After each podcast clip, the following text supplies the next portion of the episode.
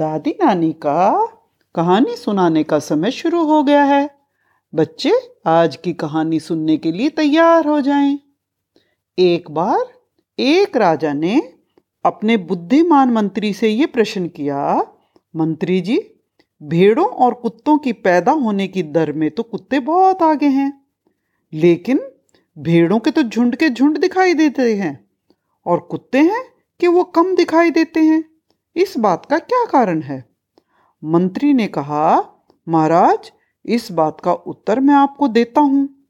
मंत्री ने राजा के सामने साँझ के समय एक कोठे में बीस कुत्ते बंद करवा दिए और उनके बीच रोटियों से भरी एक टोकरी रखवा दी और एक दूसरे कोठे में बीस भेड़ें बंद करवा दी और उनके बीच में भी चारे की एक टोकरी रखवा दी। दोनों कोठों को बाहर से बंद करवा कर लौट पड़े।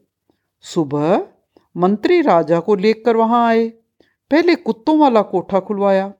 राजा ने देखा, बीसों कुत्ते आपस में लड़ झगड़ कर जान दे चुके थे और रोटियों की टोकरी ज्यों की त्यों पड़ी थी। कोई कुत्ता एक भी रोटी नहीं खा सकता था। फिर मंत्री ने बुलवाया, भेड़ों वाले कोठे वाले को भेड़ों का कोठा खुलवाया गया। राजा ने देखा, बीसों भेड़े एक दूसरे के गले पर मुँह टिकाए, आराम से सो रही थी और चारे की टोकरी खाली थी। अब मंत्री ने राजा को कहा, महाराज, देखो, कुत्ते एक भी रोटी नहीं खा सके और लड़ लड़कर मर गए। इधर भेड़े हैं, सबने बड़े प्रेम से चारा खाया और एक दूसरे के गले लगकर सो गई।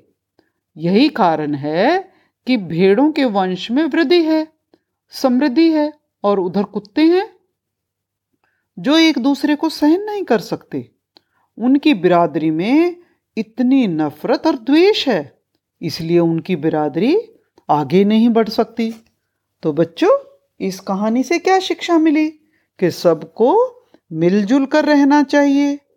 आज की छोटी कहानी यही खत्म होती है। Música